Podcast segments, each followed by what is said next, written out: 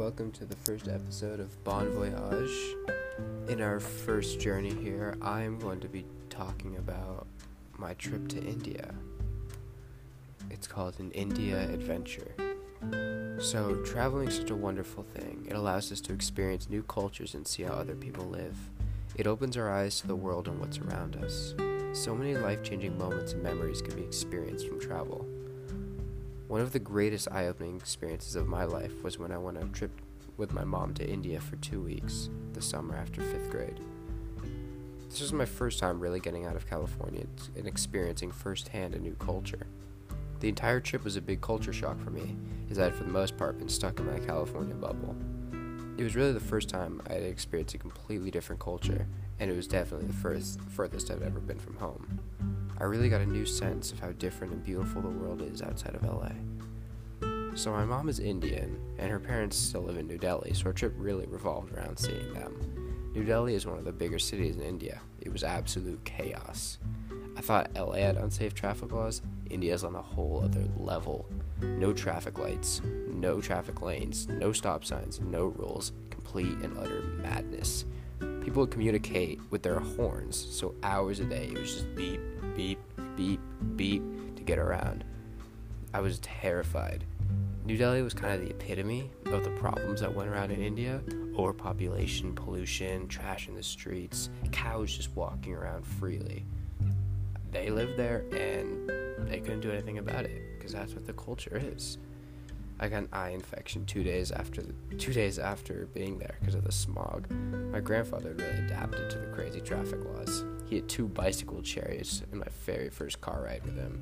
It was just road rage and madness in the city streets. So after New Delhi, we drove a couple hours up to a beautiful lake town in the mountains. This is where I was really able to see how beautiful cities, the beautiful cities that India had to off- offer. Another culture shock that I experienced was how cheap everything was and how strong the dollar is in other countries. So we stayed in a beautiful hotel. It was like a castle overlooking a crystal blue lake. It was there I was really able to try numerous different types of Indian food from local restaurants. We took a boat out into the lake in the evening where you got an amazing sunset view across the mountain valley. It was incredible the difference of scenery from the two places, from inside the city and now up in the mountains. So next stop was the great Taj Mahal. We took a train down mountains and it was and we were on our way. It was incredible. We were riding through rural India full of fields and crops, and yet you still couldn't go five seconds without seeing someone. We had a game with my mom where you would count to five to see if you wouldn't be able to see anyone. So you'd have to go five seconds without seeing a random person in the middle of the fields, but because of the overpopulation there, it was impossible. Was just people everywhere and anywhere you went. So we then spent a day at the breathtaking Taj Mahal learning about the history and what it took to build it. It was magnificent. The architecture, the architecture and the patterns along the walls, the pure intricacy that went into the building was astonishing. Our tour, our tour guide talked about the thousands that died in the process of construction. We then went on to ride elephants down the middle of the street back to our rented home. Overall, the trip was an experience that I'll remember forever.